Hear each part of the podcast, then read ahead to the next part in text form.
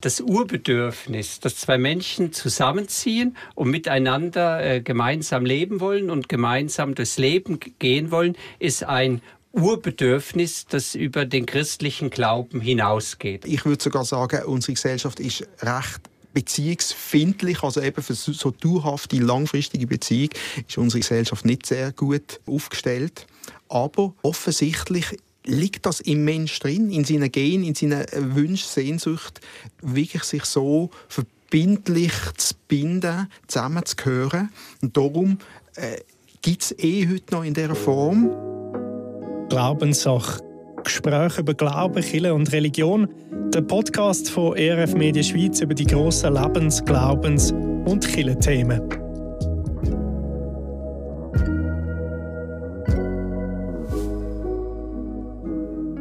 Wenn zwei Menschen sich das Ja-Wort geben, ist das eine der stärksten Zusagen, die man in der heutigen Zeit machen kann. Sie schließen zusammen den Bund der Ehe. Das kann man zivil machen, aber auch in der Kirche. Wir schauen heute das Bekenntnis der Ehe etwas genauer an. Mein Name ist Karl Littli. Meine Gäste sind heute Harald Rhein. Er ist der Bischof der christkatholischen Kirche der Schweiz. Herzlich willkommen, Harald. Ja, danke. Ich freue mich auf das Gespräch und den Austausch. Und neben dir steht der Roger Götz. Er arbeitet zusammen mit seiner Frau bei Family Life. Das ist ein Arbeitszweig vom Missionswerk Campus für Christus, wo sich auf Paar und Familie fokussiert. Dort äh, sind ihr beide zuständig für die Ehekurs und Ehevorbereitungskurs und machen auch Referat zum Thema Ehe. Auch dir, Roger, herzlich willkommen. Ja, hallo miteinander. Freue mich, dass wir über das wichtige Thema reden. Tauchen wir doch gerade mal ein. Ähm, das Spannende ist ja, wir sind heute drei ähm, Männer da und äh, wir, wir stehen da zusammen und haben etwas gemeinsam. Wir sind alle verheiratet. Weil, äh, Harald, das kann man glaube ich sagen, in der christkatholischen Kirche dürfen ähm, Bischof heiraten, gell? im Gegensatz zu der römisch-katholischen Kirche. Ja bei, ja, bei uns dürfen alle Geistlichen, ob jetzt Diakon, Diakonin, Pfarrer oder Pfarrerin oder Bischof oder Bischöfin heiraten. Das war von Anfang an so und ich empfinde das auch als eine sehr große Bereicherung für das Gemeindeleben. Und auch du, Roger, bist schon lange verheiratet, gell? Ja, 36 Jahre mit Annette. Wow, nicht schlecht. Und auch ich bin schon über zehn Jahre verheiratet, also wir teilen da alle auch Erfahrungen in dem Bereich, kann man sagen. Ich vielleicht noch ein bisschen weniger als ich, rein vom Alter her bedingt. Aber das ist eine super Sache. Jetzt steigen wir doch gerade mal ein, so ein bisschen grundsätzlich Ehe. Was bedeutet das Wort eigentlich? Was, was würdest du sagen, Harald? Ehe bedeutet für mich, dass also zwei Menschen, die sich ineinander äh, verlieben, miteinander sozusagen einen Hausstand, eine Hausgemeinschaft gründen äh, für das Leben. Und deshalb gehört für mich das Thema Ehe auch zum Thema äh, Familie. Also ich glaube, dass man im Christentum nicht einfach nur singulär über Ehe reden kann, obwohl die Paarbeziehung etwas sehr Wichtiges ist und ihre Pflege. Aber Ehe ist für mich im Christentum eingebettet in das Thema Familie. Familie und gehört zu dem Thema eigentlich.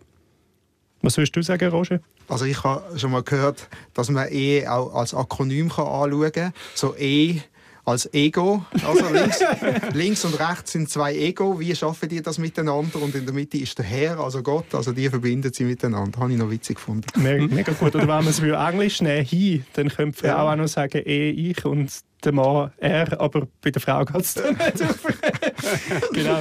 Jetzt ist es spannend, oder, wenn man überlegt, zwei Menschen kommen zusammen und äh, zusammen ein Bekenntnis von Gott und von den Menschen ablegen. Von wo kommt eigentlich die Tradition? Roger?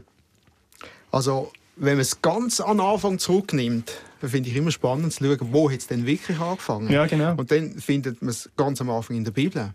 Also so die erste und vielleicht wichtigste Definition von Ehe ist in 1. Mose 2,24, was heißt, deshalb verlässt ein Mann Vater und Mutter und bindet sich so eng an seine Frau, dass die zwei eins werden mit Leib und Seele oder sogar ein Fleisch, je nachdem, je nach Übersetzung. Und äh, da kann man sagen, es ist Gottes Idee, es ist das, was er in den Menschen hineingelegt hat. Und es ist interessant, dass das über alle Kulturen und Epochen hinein Bestand hat, egal ob das Christen sind, Moslem oder welche Kultur auch immer. Also offensichtlich liegt das im Mensch drin, dass er sich ganz eng mit einer Person verbinden will. Ja, dem kann ich mich äh, nur anschließen. Also auch für die christkatholische Kirche, für ihre Bibelverständnis und ihre Tradition und die Geschichte der Ehe ist es wichtig, dass Gott das im christlichen Glauben und in allen Religionen eigentlich so angelegt hat, dass die meisten Menschen in der Bindung von Mann und Frau in der Ehe sich was am besten äh, verwirklichen können und auch Gottes Schöpfungsauftrag erfüllen.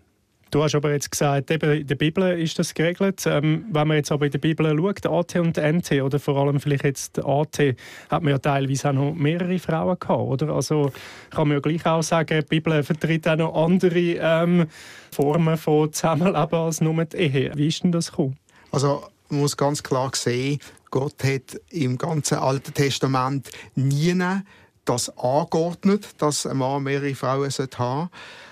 Ich sehe es mehr so, dass es von ihm duldet worden ist. Jetzt kann man sich auch fragen, warum. Andere Sachen hat er relativ scharf sanktioniert. Aber ich glaube, Geschichte spricht für sich. Überall, wo ein Mann im Alten Testament mehrere Frauen hatte, hat es Probleme gegeben. Also man könnte jetzt äh, den Jakob nehmen. Der Salomo nachher. Äh, Salomo, genau, Jakob mit Rahel und Lea, wo ihm quasi untergejubelt worden ist. Das war sein Schwiegervater ja schon gewesen, oder? Also sein zukünftiger ja, genau, genau. Also es hat nur Probleme in der Familie äh, durch die durch die Anordnung und beim Salomo ist es eigentlich eine Katastrophe gewesen. Also ich weiß nicht, wie man 1000 Frauen kann haben. Das ist halt die riesen Haare im Darm, damals im Orient. Aber was die Bibel ganz klar sagt, ist, dass die Frauen ihn dazu verleitet haben, fremde Götter anzubeten. Und das ist natürlich aus, aus biblischer Sicht, aus göttlicher Sicht eine Katastrophe. Ich kann mich dem anschließen, möchte aber noch einen zusätzlichen Aspekt einbringen. Es ist ja so, wenn wir über Themen diskutieren, wie zum Beispiel die Ehe, müssen wir die Bibel als Ganzes nehmen, die ja in verschiedenen Facetten das gleiche Thema beleuchtet und Richtlinien gibt. Und ich würde aufgrund meinem äh, Traditionsverständnis einfach sagen, dass wenn es in der Bibel Unebenheiten oder anscheinende Widersprüche gibt, dass in dem Falle grundsätzlich dann das Neue Testament gilt und nicht äh, das Alte. Und dann würde sich diese Spannung eigentlich aufheben. Was äh, lesen wir dann im Neuen Testament bezüglich Ehe? Im Neuen Testament würde ich, sagen, würde ich jetzt so zusammenfassen, dass die Verbindung von Mann und Frau, von Jesus oder von Gott als die ideale Verbindung angesehen wird. Aber wir wissen auch, vielleicht kommt das später noch als Frage vom Apostel Paulus, dass man nicht heiraten muss, sondern dass es auch Menschen gibt, die außerhalb der Ehe oder in anderen Verbindungen glücklich leben können und auch gottesfürchtig leben, sage ich jetzt mal so. Aber der Idealfall ist die Ehe zwischen Mann und Frau. Da kommen wir tatsächlich noch drauf, auf das Thema Single oder ehelos Leben. Jetzt möchte ich aber zuerst noch eine andere Frage ähm, äh, stellen. In der Kirche, wenn man in der Kirche heiratet, heisst es ja häufig, ähm, bis das der Tod euch scheidet, oder? Also soll die Ehe e ewig haben. Was sagt ihr dazu? Heutzutage, wo es so viele Scheidungen und sage ich mal Teilabschnittsbeziehungen und Ehen gibt, muss eine Ehe ewig haben, aus eurer Sicht? Also du, du hast es gerade eigentlich interessant in einem Satz verknüpft. So die Idealvorstellung ewige Liebe, muss man sagen, nein, das ist nicht das, was in der Bibel steht. Weil es ist effektiv, solange wir leben. Weil Jesus sagt ganz klar, im Himmel wird es weder männlich noch weiblich geben, wir werden nicht verheiratet sein, aber es ist schon viel, wenn es hebt, bis wir dann sterben. Also das äh, ist schon das Ziel.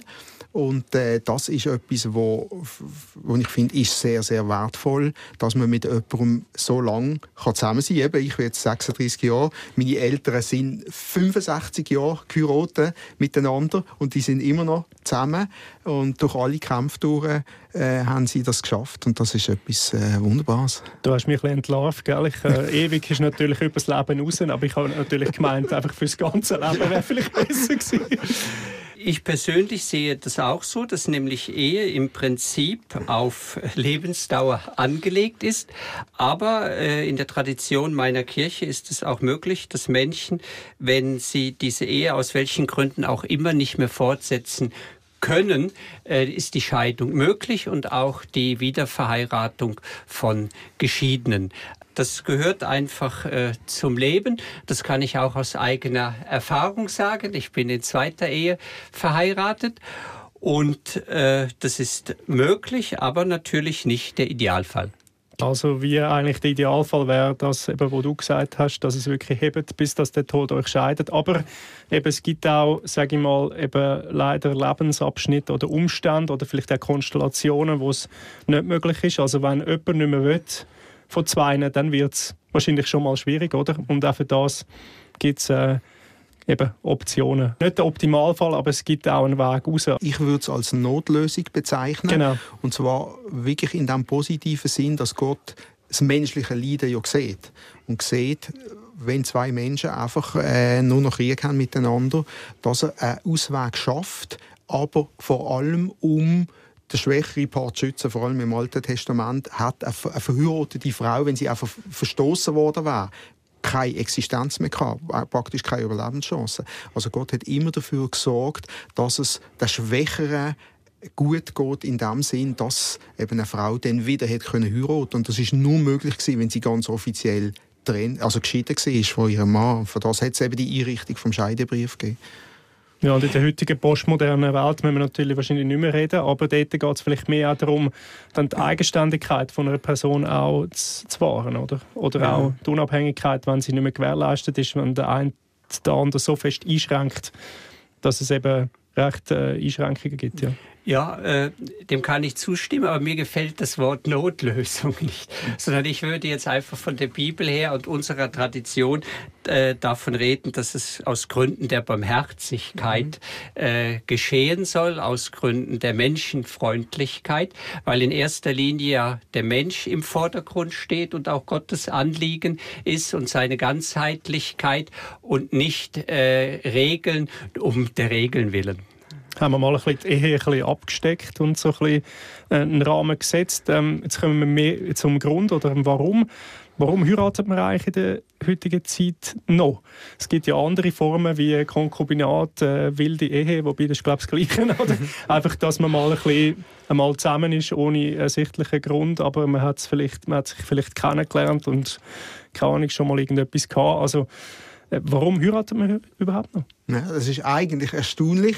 Ich denke, Ehe ist sehr umkämpft.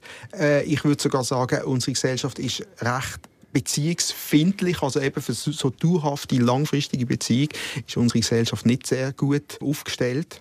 Aber das, was ich ganz am Anfang gesagt habe, offensichtlich liegt das im Mensch drin, in seinen Genen, in seinen Wünschen, Sehnsucht, wirklich sich so verbinden verbindlich zu binden, zusammenzugehören. Und darum gibt es Ehe heute noch in dieser Form. Jemand hat einmal gesagt, die Ehe ist unkaputtbar. Also, es, es scheint so zu sein, dass es eigentlich im Mensch entspricht.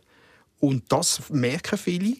Und äh, wenn man dann schaut, was ist, wenn man nicht will heiraten, aber trotzdem zusammen sein, dann ist es ja sehr oft negative Erfahrung. Die Eltern sind vielleicht schon geschieden, man sieht im Umfeld viele Paare, die geschieden sind und dann sagt man, ja komm, äh, das Risiko wollen wir nicht eingehen, das macht das Ganze nur noch schwieriger. Also es sind eigentlich eher Negativfaktoren, nicht, dass man sagt, ja es ist toll, wenn wir nicht heiraten und einfach zusammen sind, sondern weil man Angst hat, weil man Bedenken hat. Darum leben viele im Konkubinat zusammen. Es ist ja immer ein Risiko, oder? Man gibt ein Statement ab vor Gott und den Menschen, oder? Oder auch nur schon, wenn man es zivil macht, macht man es vor dem Staat, oder? Das, äh, dann ist vielleicht der Weg nachher auch schwieriger, oder? Oder man ist sich die Konsequenzen vielleicht mehr bewusst. Mhm. Es, es ist ein Risiko, aber ich würde sagen, im Konkubinat zusammenzuleben ist eben auch ein Risiko. Weil man tut ja ganz bewusst eine Hintertür offen und sagt, okay, wenn es nicht geht, dann kann man wieder gehen. Und die Wahrscheinlichkeit, dass man die Hintertür benutzt, wenn sie da ist, ist natürlich viel höher. Und das ist sehr schade, weil man dann eben Konflikt nicht probiert zu bewältigen, durchzugehen und auszuhalten und, und eine Lösung zu finden. Vielleicht entspricht es auch wieder mehr unserer westlichen Gesellschaft, oder? Man muss sich weniger verpflichten, hat man das Gefühl, aber es ist ja gleich auch eine Verpflichtung. Ich würde sagen, das Urbedürfnis, dass zwei Menschen zusammenziehen und miteinander äh, gemeinsam leben wollen und gemeinsam durchs Leben gehen wollen, ist ein Urbedürfnis, das über den christlichen Glauben hinausgeht. Also dass bei allen Menschen, ob jetzt religiös oder nicht religiös, egal welche Religion oder christliche Konfession, dieses Bedürfnis also da ist, miteinander zusammenzuziehen und nicht nur für einen Augenblick, sondern ständig miteinander durchs Leben zu gehen. Aber ich würde trotzdem einen Unterschied machen zwischen der staatlichen Ehe und der äh, kirchlichen äh, oder christlichen Ehe. Und ich finde, das müsste man bei der heutigen Diskussion auch äh, voneinander trennen. Und es ist in der Schweiz ja so üblich und auch in meiner Kirche, dass man jemanden nur kirchlich segnet oder traut, wenn er zuvor staatlich geheiratet hat. Äh, und das finde ich eigentlich sehr wichtig, weil für mich ist auf staatlicher Ebene die Ehe ein Vertrag, die Sicherheit gibt, dem Partner, der vielleicht äh, zu Hause bleibt, sich um den Haushalt kümmert, ob Mann oder Frau, sich vielleicht um die Kinder kümmert. Also insofern ist Ehe auf staatlicher Ebene ein Vertrag. Und die christliche Eheschließung findet nach unserer Tradition grundsätzlich erst statt, wenn die staatliche Eheeintragung stattgefunden hat. Und was bedeutet jetzt für mich eben Ehe im christlichen Sinne? Und das geht eben für mich über das Staatliche hinaus. Ich sage, überzeugte Christen und Christinnen, ja, wollen ihren staatlichen Bund oder de facto Lebensbund auch weil sie überzeugte Christen und Christinnen sind, unter den Segen und den Schutz und die Begleitung äh, von Gott stellen. Und das ist eigentlich das, was in der Kirche stattfindet. Und in der Tradition meiner Kirche geht es bei der kirchlichen Trauung auch nicht um das gegenseitige Ja-Wort, auch wenn es das auch gibt, sondern in erster Linie ist beim bei der kirchlichen Zeremonie die Segnung im Vordergrund. Also das Paar wird für seinen Lebensbund gesegnet äh, von Gott und erhält auch die Zusage und die Verheißung, dabei äh, begleitet zu werden im christlichen Glauben. Äh, und das ist praktisch etwas, was nicht die staatliche Sache ersetzen kann, auch nicht weniger wert ist, sondern einfach als zweiter Schritt äh, erfolgt. Und im christlichen Sinne ist das natürlich der wichtigere und bedeutsamere Schritt. Da hören wir daraus heraus, wir müssen also klar unterscheiden zwischen staatlicher und äh, kirchlicher oder christlicher Ehe. Äh, da kommen wir auch nachher noch ein bisschen genauer zurück äh, drauf dann im, im nächsten Abschnitt. Jetzt zuerst noch die Frage, was für Voraussetzungen muss man dann überhaupt erfüllen zum Heiraten? Meinen Sie, das kann jeder machen? Also es ist auch vom Gesetz her so, dass nicht einfach jeder kann heiraten kann, sondern es gibt tatsächlich Bedingungen, nämlich man muss 18 sein, sonst ja, gut, braucht man, stimmt, ja. man braucht Einwilligung, sonst braucht man die Einwilligung von den Eltern und man muss mündig sein, also man muss in dem Sinne zurechnungsfähig sein, dass man weiß, was man da eingeht und man darf nicht schon verheiratet sein oder eine eintragende Partnerschaft haben, also vor dem Gesetz geht keine Bigamie oder Polygamie. Also es gibt schon gibt Einschränkungen. Schon Aber ziemlich viel können es eigentlich. Also, ja, ja, genau. Ja. Also das ist einfach mal so die gesetzliche Ebene. Und dann auf der ganz persönlichen Ebene äh, gibt es äh, von, von mir aus gesehen viele Voraussetzungen, die einfach günstiger sind, wenn man sie mitbringt. Und da ist schon mal die Frage, äh, ja, wie früh soll man heiraten? Oder soll man schon ganz jung heiraten? Ähm, dann hat man noch nicht die Erfahrung, dann hat man noch nicht die Reife. Oder äh, braucht man ein gewisses Alter, um schon viel klarer zu sehen, was man eigentlich will? Was ja gewisse Kirchentraditionen oder so Denominationen noch üblich ist, dass auch viele jung heiraten zum Beispiel. Oder? So. Genau. Gerade die Freikirchen ja, gewissen, oder? Genau, und ich sehe bei beiden Vor- und Nachteile. Also das Durchschnittsheiratesalter, also bei erst heiraten, ist in der Schweiz bei Männern bei 32 Jahren und bei Frauen bei 30. Da kann man sagen, wenn man ab 18 heiraten ist das recht spät. Ja. Hängt natürlich auch zusammen mit den Ausbildungen, die immer länger werden. Also ich und meine Frau haben geheiratet, als ich noch in der Ausbildung war. Äh, das war kein Problem. Da war meine Frau einverstanden. Sie war Verdienerin. Ähm, also das, hat, das Modell hat funktioniert. Und der Vorteil, wenn man, also wir haben mit 25 geheiratet, wenn man jung heiratet, dann ist man noch nicht so festgelegt. Ähm, also genau so muss das Leben sein und ich habe mich jetzt so eingerichtet und irgendjemand muss dann in mein Leben reinpassen. Und je älter man wird, desto mehr hat man sich eingerichtet und desto schwieriger wird es, jemanden zu finden, der dann exakt die Voraussetzungen erfüllt.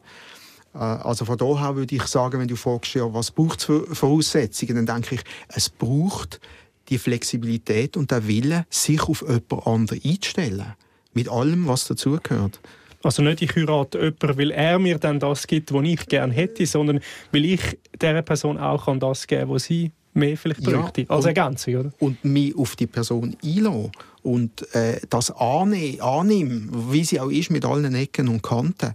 Also das ist eine ganz wichtige Voraussetzung, dass man sich klar macht, das ist nicht immer alles rosarot, sondern ich werde mich auch anpassen müssen, ich werde mich verändern müssen aus Liebe, ich werde Rücksicht nehmen müssen ähm, und das, die Bereitschaft braucht es. Und auch das Zentrum oder, verschiebt sich von einem selber auf äh, dann mir, oder? Ja, ja. genau.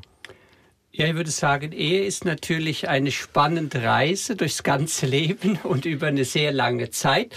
Und deshalb hat Frühheiraten oder Spätheiraten seine äh, Vor- und Nachteile. Das Wichtigste ist wahrscheinlich die Liebe und auch der Wille, ständig im Gespräch zu bleiben und auch die Veränderungen, die gewünscht oder ungewünscht ins Leben äh, hereinbrechen, damit äh, gemeinsam gut umgehen zu können und sich auszutauschen.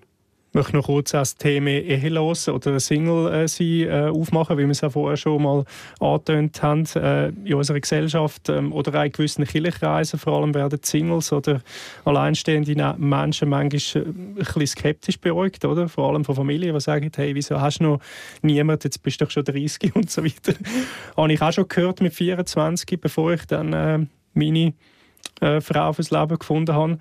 Jetzt aber ehelos leben wenn wir jetzt nach dem Paulus gehen im Neuen Testament, oder? Der ermutigt ja auch dazu. Also man könnte das Neue Testament tatsächlich so lesen, dass Ehelosigkeit fast das Ideal ist. Also Paulus sagt, äh, ich wünschte, alle wären so wie ich, nämlich ehelos. Und er kann das auch sehr gut begründen.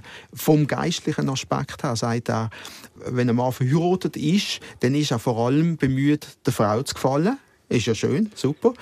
Aber wer Single ist, der kann sich ganz darauf ausrichten, Gott zu gefallen. Und das ist natürlich etwas, äh, was für den Paulus ganz wichtig ist. Also von daher, von dem geistlichen Aspekt her, würde ich sagen, ähm, äh, es gibt sehr gute Gründe, ehelos zu bleiben. Jesus selber ist ehelos gesehen. Aber ehelos äh, heißt ja dann wirklich abstinent auch im sexuellen Bereich. Also nicht, ich bin jetzt Single und dafür habe ich laufend äh, wechselnde Partnerschaften. Äh, den Aspekt hat es natürlich in der kirchlichen Tradition immer gegeben. Ich bin ja am Anfang gefragt worden, ob ich verheiratet bin. Es gibt natürlich auch katholisch geprägte Kirchen. Da dürfen die äh, Diakone, Diakoninnen, Priester und Priesterinnen heiraten, aber nicht die Bischöfe, sondern die kommen dann aus dem Mönchsstand, weil man einfach sagt, wenn man ein solches Amt hat und zu 150 Prozent äh, wahrnimmt, hat man einfach für Ehefrau und Familie keine Zeit und das geht eigentlich nicht. Und deshalb wäre es dann um des Himmelsreiches willen besser, also Single zu sein. Äh, das ist eine Argumentation, der man nachfolgen kann, aber dann müssten heute viele Manager und Kaderleute ehelos bleiben. Äh, also äh, in dem Sinne ist es ein äh, sehr äh, fürchte ich gerne das Thema äh, weiterfassen und einfach sagen, nein, es gibt vielleicht auch Menschen, denen hat Gott die Gabe für die Ehe nicht geschenkt. Er hat ihnen vielleicht auch nicht den richtigen Partner oder die Partnerin geschenkt. Und dann können sie genauso auch als Single einschließlich umfassender Sexualität äh, glücklich leben, äh, ohne verheiratet zu sein. Jetzt haben wir es ja vorher gehabt, von den zwei Formen von, ähm, oder hast du noch etwas ja, ist gut. ist gut. ähm, eben die zwei Formen vom Heiraten, staatlich und kirchlich. Also, ich mag mich noch erinnern, als ich ein junger Mensch war, habe ich gedacht, wieso muss ich zuerst zivil heiraten, dass ich in der Kirche oder Ich bin ein begeisterter, gläubiger Mensch und habe gefunden, ich will das von Gott machen. Aber man muss ja zuerst äh, bei uns oder, zivil heiraten, dass du dann auch kannst in der Kirche noch. Ähm, wieso gibt es da eigentlich zwei Formen? Also du Harald hast das ja schon sehr gut ausgeführt. Bei mir ist vor allem noch der Aspekt vom Bund sehr wichtig. Also eben staatlich ist es ein Vertrag und ein Vertrag ist auch im Wirtschaftsrecht auflösbar unter gewissen Bedingungen. Und der Bund im biblischen Sinn ist eben nicht auflösbar. Also Gott selber hat viele Bünde geschlossen mit seinem Volk, mit einzelnen Menschen und hat nie einen Bund gebrochen. Also Gott ist eigentlich das große Vorbild in Sachen Treue. Und diese Treue verspricht man sich bei der kirchlichen nicht, bei der staatlichen nicht. Und das gibt wirklich eine Sicherheit, das merke ich bei unserer Beziehung, die ich mit Ranette, ist das manchmal so in wirklich grossen Krisen ein Anker, wo man sagt, doch, wir haben es uns versprochen und wir gehen jetzt zusammen hier durch. Und ich weiß von Therapeuten, die aufgehört haben, mit Konkubinatspaar zu arbeiten, weil sie sagen, ähm, in Konfliktsituationen haben beide irgendwie Angst, wirklich den Konflikt anzuschauen, weil das könnte einem ja auseinanderbringen, das wollen sie nicht. Also geht man lieber darüber hinweg.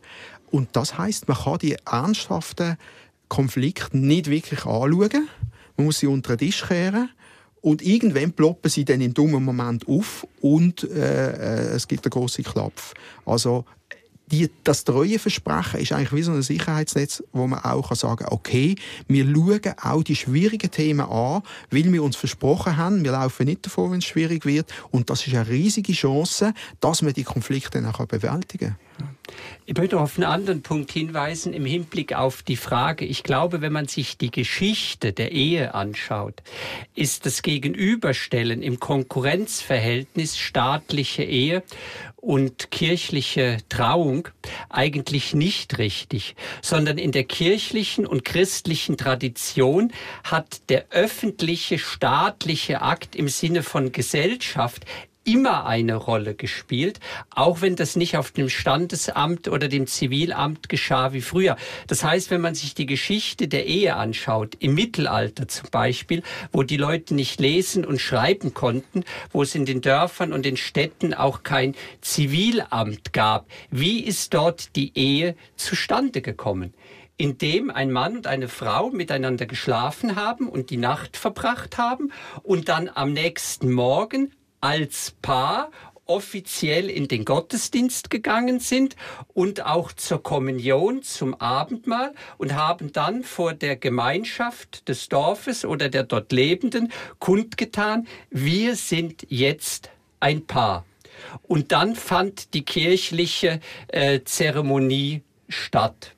Das heißt, und, das, und der Grund, warum man das so gemacht hat, war, um im damaligen Ges Kontext der Gesellschaft Frauen zu schützen und die Kinder zu schützen, weil klar war, wer ist jetzt mitverantwortlich.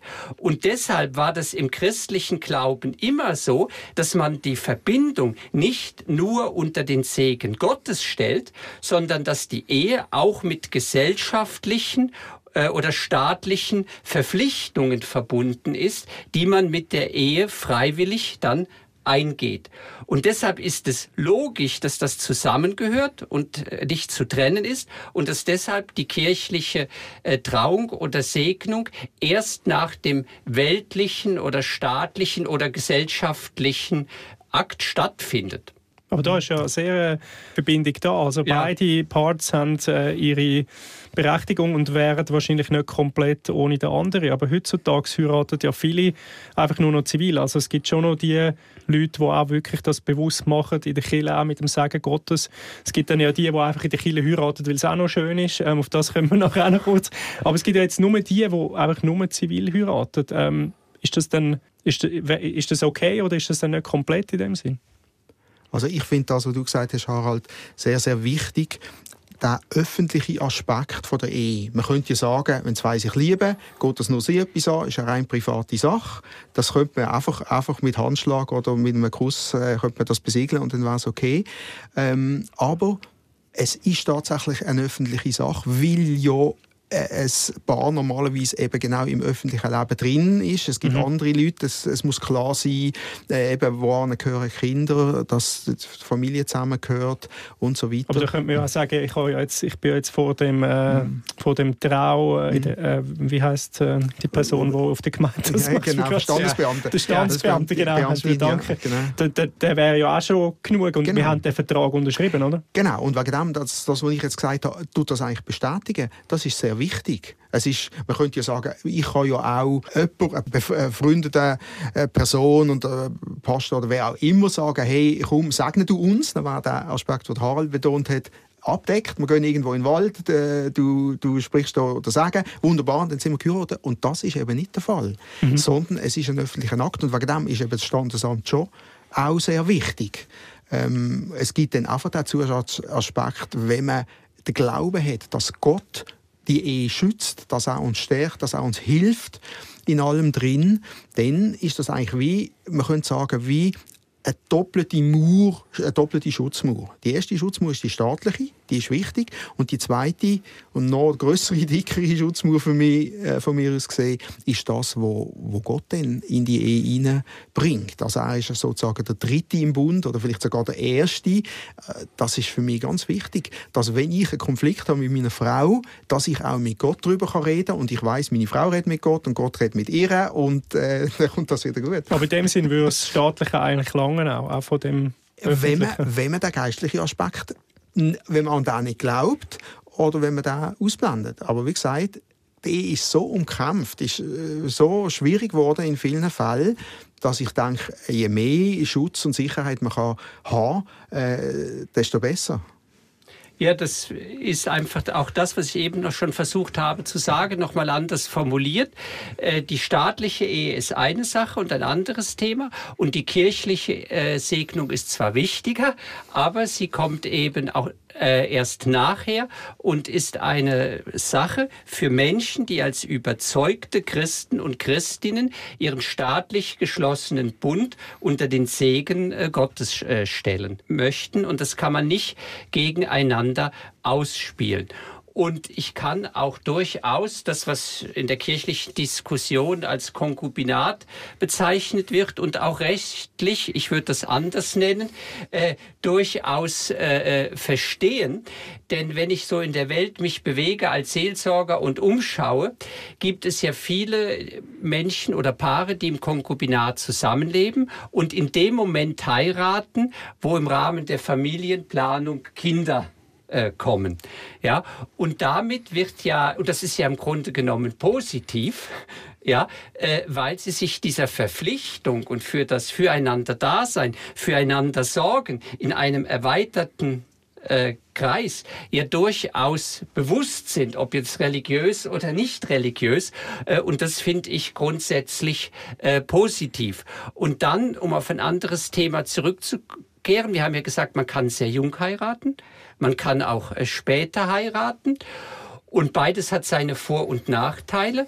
Und es kann auch durchaus möglich sein, dass ein Paar erst einmal zusammenzieht, um festzustellen, ob sie wirklich füreinander bestimmt sind und dann die äh, kirchliche Eheschließung oder vielleicht auch die staatliche dann zu einem späteren Zeitpunkt äh, machen. Ich finde es sehr interessant, dass auch wenn jemand irgendwann dann kirchlich heiratet, also wir kennen ein paar, meine Frau und ich, also sind mit ihnen befreundet, die sind x Jahre, haben die zusammengelebt haben ein Kind gehabt. Mhm. Ähm, da war überhaupt nichts, äh, hat dafür gesprochen, jetzt noch zu heiraten. Also das klassische Konkubinat. Genau, also. genau. Und wir sind mit ihnen im Gespräch gesehen und irgendwann ist dann der Wunsch aufgekommen, doch, sie wollen noch heiraten, also nicht kirchlich, sondern einfach äh, staatlich, einfach die Heirat noch, noch eingehen also nicht so eine riesige Überzeugung dafür gehabt. Mhm. Und die Frau hat uns nachher gesagt, sie hat nie gedacht, was das für ein Unterschied ist. Jetzt sind die x Jahre zusammen, haben einen Haushalt, leben zusammen, alles ist gleich und dann gehst du aufs Standesamt und sagst ja und dann kommst du wieder heim dann denkst du, ist ja alles gleich. Also was ist jetzt anders? Und sie sagt, es ist ein, es ist ein riesen Unterschied. Sie hat das nicht geglaubt. Also nur schon wegen dem, dass wegen sie den Vertrag eingegangen sind? Ja, genau. Und ich sage, das ist, das ist eben ein übernatürlicher Effekt. Da, da passiert etwas in der geistlichen Welt, dass du eben die gleichen Personen im gleichen Haushalt machen immer noch das Gleiche und sie sagen, hey, es ist irgendetwas ist anders. Finde ich faszinierend. Meine, den Effekt gibt es auch bei Leuten, die äh, jetzt sagen, wenn sie den Kille heiraten, oder? es gibt ja die, die das wirklich bewusst von Gott machen und Leute, die sagen, finde find ich den Kille heiraten noch schön, wobei jetzt die Aussage auch ein heikel sein oder ich tue ihnen ja Unrecht, weil wahrscheinlich sind die ja dann auch noch offen für ein Sagen oder für, für irgendetwas, aber was würde ihr zu diesen Leuten sagen oder kann das auch dann so einen Effekt haben?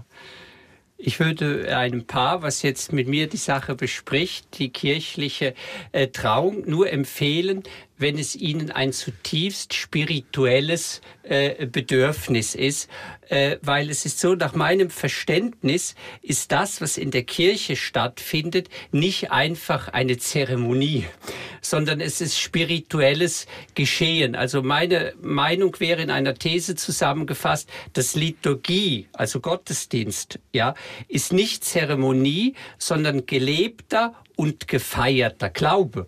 Und in dem Sinne macht eine kirchliche Eheschließung nur Sinn, wenn es dem Ehepaar auch wirklich ein Bedürfnis ist, den christlichen Glauben und Gott in diese Beziehung mit hineinzunehmen und ihr dort auch einen Raum und Platz zu geben.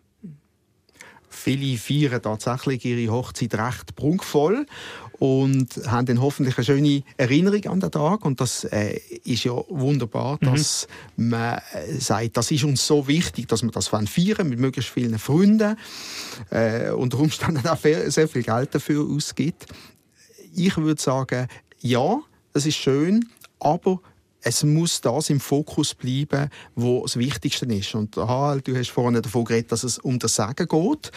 Das ist sehr wichtig. Und der andere Aspekt, wo jetzt für mich persönlich der wichtigste ist, ist tatsächlich das, wo die Ehepartner einander versprechen.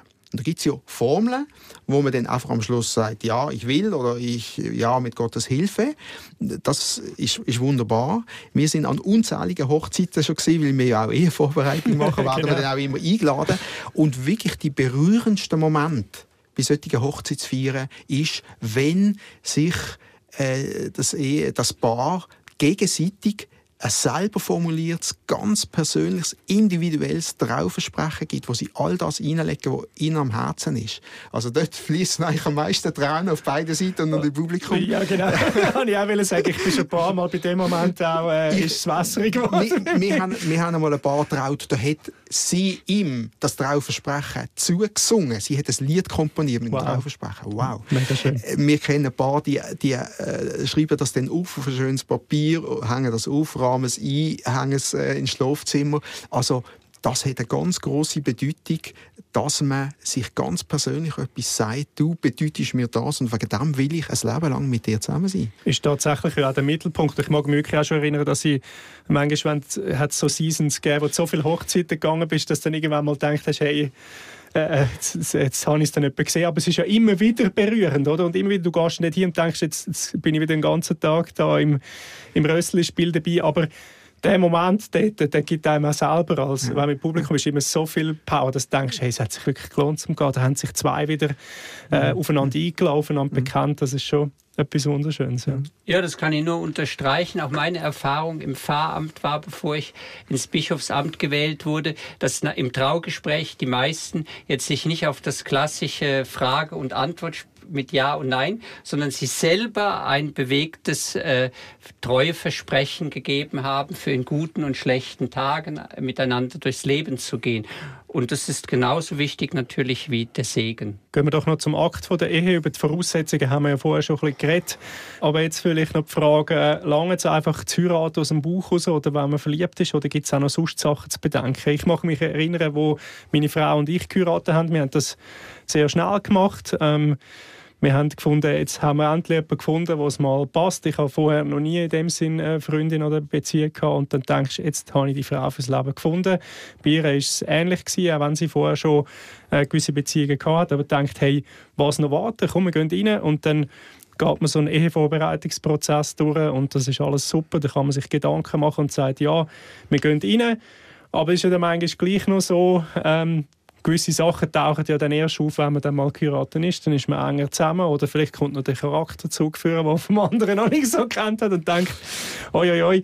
Aber ich denke, das ist ja auch normal. Aber jetzt wirklich die Frage, lange es, wenn man aus dem Buch heraus heiratet, das verliebt sein oder gibt es da wirklich auch noch sonst Sachen zu bedenken? Also verliebt sein ist sehr schön kann aber nicht ewig und auch nicht bis ans Lebensende dauern. Das also Psycho so, ja. Psychologen sagen, verliebt sein dauert zwischen drei Minuten und drei Jahren. Sehr spannende These, ja. Genau, aber es kann immer wieder kommen, es kann immer wieder geweckt mhm. werden. Und darum würde ich sagen, verliebt sein ist so wie der Antrieb, eine Anziehungskraft, aber das kann man vergleichen wie mit einem Strohfeuer. Das brennt schnell, heftig und dann kann es aber schnell wieder vorbei sein. Und darum, solange das brennt, so heftig, was macht man, wenn man ein Feuer macht im Wald? Man muss dicke Shit drauflegen. Und das war für mich der Unterschied zur Liebe. Also man muss investieren in Beziehung, sagen, das ist mir wichtig. Und da gibt es ganz verschiedene Sachen. Tiefe Gespräche führen miteinander, ehrlich sein, einander vergeben, ähm, äh, auch über das reden, was schwierig ist und so weiter. Vertrauensstiftende Handlungen, dass man äh, ehrlich ist und zu Abmachungen steht und so weiter. Also man kann ganz viel tun, damit das Feuer weiter brennt. Und ich denke, das ist der entscheidende Punkt. Nach dem Verliebtsein muss dann die Liebe, äh, die beständige Liebe mehr und mehr wachsen. Nicht, dass dann die Hochzeit die einzige Hochzeit ist von der Ehe. Wir haben jetzt auch viel über das Heiraten geredet, aber es geht ja eigentlich das Entscheidende passiert ja auch sicher vorher, aber auch noch nachher. Oder? Das Fest ist ja dann einfach der Höhepunkt, eben die Hochzeit. Oder? Nein, also ich glaube, dass es für eine Ehe durchaus hilfreich sein kann, unabhängig davon, ob man jetzt jung oder lebenserfahren heiratet, einen äh, kirchlichen Kurs zu besuchen. Du, Roche, bist ja dafür eher Fachmann äh, wie ich. Wir machen das in meiner Kirche auch, äh, je nach Kanton, entweder selber oder auch ökumenisch. Und es ist, glaube ich, wichtig, dass man Paare dafür sensibilisiert, dass das ein lebenslanger Prozess ist und die Leute wissen das ja eigentlich in allen anderen Lebensbereichen auch. Wenn man jetzt in einem Beruf ist, man muss sich fort- und weiterbilden, äh, um bei allem aktuell zu sein und zu wissen, wie sich die Welt entwickelt. Und äh, bei Ehe ist das ja eigentlich und Familie noch viel wichtiger, dass man äh, sich über die verschiedensten Themen miteinander austauscht und die äh, Beziehung pflegt. Und dafür können Inputs äh, von außen auch äh, sehr hilfreich sein. Ich möchte in dem Zusammenhang immer noch auf ein Thema kurz zurückkommen, wo ich am Anfang gesagt habe, nach der kirchlichen Tradition und der Bibel ist ja Ehe in Familie eingebettet. In der Bibel war sie auch immer in Großfamilie eingebettet.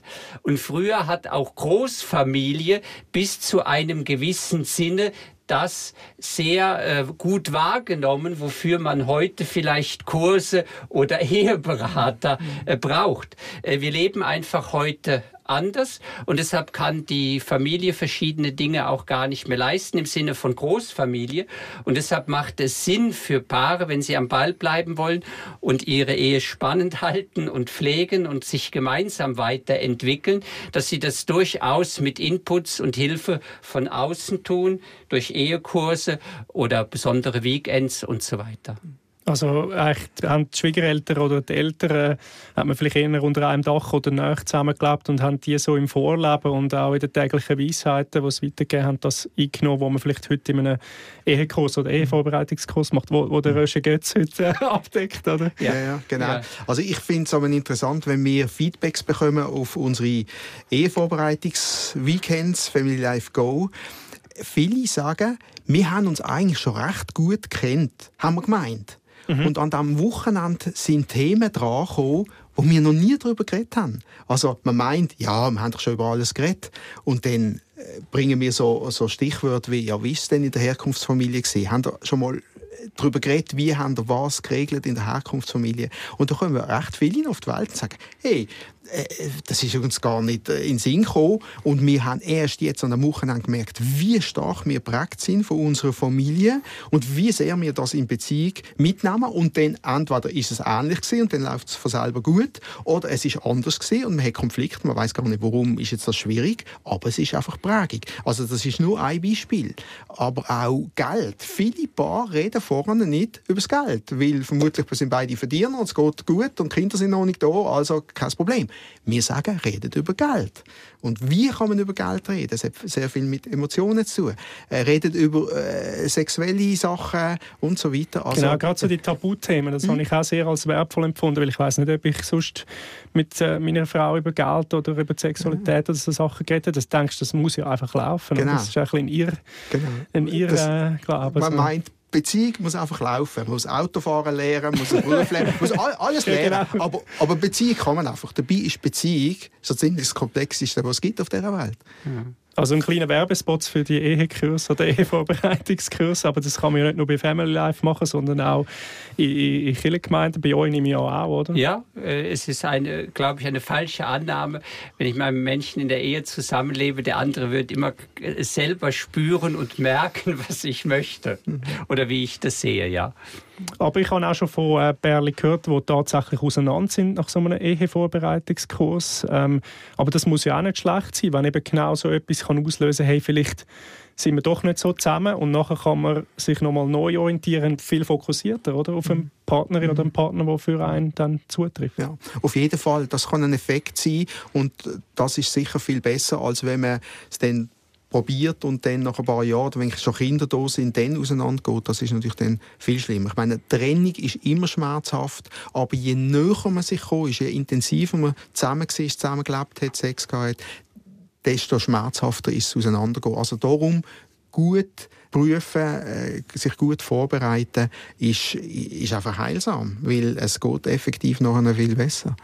Was wir auch schon erlebt haben, ist, dass Paar, die bei uns in einem Ehevorbereitungsweekend sind oder an einem Kurs, später, vielleicht viele Jahre später, auf uns zurückkommen und sagen, hey, ihr habt doch an diesem Wochenende von dem und dem geredet, von euren Schwierigkeiten oder wie ihr das gelöst habt. Wir sind jetzt in einer so einer Krise, können ihr uns weiterhelfen? Das finde ich sehr berührend, dass das Vertrauen da ist, und dass eine Ansprechperson da ist. Man muss nicht allein durch Probleme durch. Es ist gut, wenn man Leute hat, vielleicht auch einfach erfahrene Ehepaare, wo man vorhin ein paar Coachingsprüche hat, wo man dann weiß, aha, die kennen uns, die wissen, von was wir reden, da müssen wir nicht viel Wort verlieren. Und wir wissen auch, die sind ehrlich und sagen, auch wir haben Schwierigkeiten und so und so sind wir damit umgegangen. Das hilft ja auch gerade in den Ehekurs, dann nicht nur in den Ehevorbereitungskurs. Wir haben jetzt viel auch eher über das Vorbereiten geredet, aber Ehe ist ja kein Sprint, sondern ein Marathon, gerade wenn es über Jahrzehnte soll gehen oder eben bis dass der Tod euch oder uns scheidet. Ähm, was würdet ihr da sagen? Was sind da die Kern... Ähm, äh, Sachen, die man kann beachten als Paar. Gerade auch so, wenn es mal harzig wird, die erste Liebe ist vielleicht weg. Gut, ist relativ schnell mal weg, aber man kann sie ja immer wieder neu schüren, oder? Oder was, äh, gerade wenn man vielleicht Kind hat und wenn sich alles nur noch um Kind dreht, oder dann kommt ja irgendwann einmal die Phase, vielleicht Kilometer 30, 40 im Marathon, dann, wo die Kinder draußen sind, wo man sich nochmal neu finden muss, wo man nicht nur noch den Zweck hat für Kinder oder sich vielleicht auch mal ein bisschen bewusst oder unbewusst vernachlässigt hat. Was würde da sagen? Was sind so die, die Kernwerte oder Sachen, die man kann beachten für eine erfolgreiche, erfüllte Ehe? Also ich würde das einfach in zwei Worten zusammenfassen. Wenn es in der Liebe mal harzt oder so, sind zwei Sachen für mich einfach sehr wichtig, äh, die eigentlich ständig da sein sollten. Sonst muss man sich fragen, ja, was ist jetzt im Moment schiefgelaufen? Und die würde ich sagen, grundsätzlich Achtung und Vertrauen. Du? Ähm, ich würde sagen, Bereitschaft, zu Fehlern zu stehen und auch mal sagen, es tut mir leid, hast du mir vergeben? Und auch Bereitschaft, einander zu vergeben. Und es ist ja nicht so, dass man dann einfach so knappe Krise überstanden hat und dann ist er wieder einigermaßen gut, sondern meine Erfahrung ist, dass nach einer Beziehung noch viel stärker ist, wenn man durch so Sachen durch ist. Also nebst den zwei wichtigen Sachen, äh, die du gesagt hast, Harald, ähm, die, die Fähigkeit, ähm, äh, für, können zu vergeben, können auch zum eigenen Versagen zu stehen, ehrlich zu sein und ein ganz wichtiger Aspekt über die ganze Zeit von der ist, sich immer wieder Zeit nehmen füreinander. Also wenn man sich verliebt, dann macht man Dates und dann äh, will man so viel wie möglich zusammen sein und das verliert sich einfach im Alltag, Stress im Beruf, Kinder und so weiter. Und dann muss man sich ganz bewusst entscheiden, wir nehmen uns Zeit für uns. Es ist uns wert. Wir investieren Zeit, vielleicht sogar Geld. Wir machen mal ein Wochenende frei für uns nur. Wir, haben, wir, wir nennen das Mini-Flitterwoche. Meine Frau und ich haben immer wieder so ein Wochenende gemacht für uns. Kinder können abgeben, was sie ein bisschen älter sind oder was sie kleiner sind, einfach äh, äh, so eine Date Night, einfach wirklich sich wieder ab, verabreden. Und interessant ist, dass wir das mühen in unseren Kalender eintragen. Also wir haben zusammen einen Online-Kalender. Wenn das nicht im Kalender steht, dann findet es nicht statt. Dann geht es einfach unter. Ja, weil äh, ja. der Kalender wird einfach gefüllt von allen möglichen Terminen. Also müssen wir sagen, das ist ein wichtiger Termin. Ähm, da dürfen wir nicht verschieben. Oder wenn, also verschieben, aber nicht ausfallen lassen. Also wirklich dem hohe Priorität geht der Pflege der Beziehung. Kommen wir doch zu der Schlussfrage. Ähm, wobei, da kann ich schon sehr genau herausspüren, was er werden sagen ich auch. Aber äh, würde das wieder machen, sich auf das Abenteuer Ehe einladen mit allen Höhen und Tiefen? Ja, äh, auf jeden Fall. ja, und ich würde sagen, Ehe ist die beste Lebensschule. Es ist unglaublich, wie sehr das mich prägt hat. Also ich bin ursprünglich Ingenieur von Beruf, habe mich nicht sehr für Menschen interessiert, bin projektorientiert gesehen und meine Frau ist sehr beziehungsorientiert und das hat irgendwie abgefärbt. Jetzt muss man sich vorstellen, ich, wo vorher so war, bin heute in, wir sagen immer spaßeshalber, wir haben unsere Ehe zum Beruf gemacht.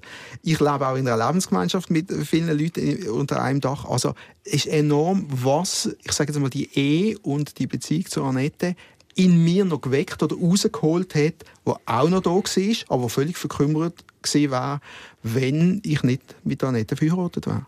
Dem kann ich nur beipflichten, auch jetzt nach einem mehr als einem Jahrzehnt äh, geheiratet sein. Und äh, danke euch, dass ihr euch da eingeladen habt, auch mit mir über das Abenteuer Ehe zu reden. Harald Rein und äh, Roger Götz. Danke, sind ihr da gewesen, meine Gäste gewesen. Und wir sind ja so ein bisschen dran, verschiedene Rituale und Sakramente von der Kirche anzuschauen. Beim nächsten Mal werden wir genauer auf die Konfirmation und Firmung schauen. Zwei Rituale von der Landeskirchen, die zwar anders heißen, aber die gleiche Bedeutung haben. Am Mick war der Karl Littli. Bis zum nächsten Mal. Hören die 14 Tage wieder rein bei der nächsten Folge von Glaubenssache, Gespräche über Glauben, Kirche und Religion, der Podcast von ERF Media Schweiz über die grossen Lebens-, Glaubens- und Kirchenthemen.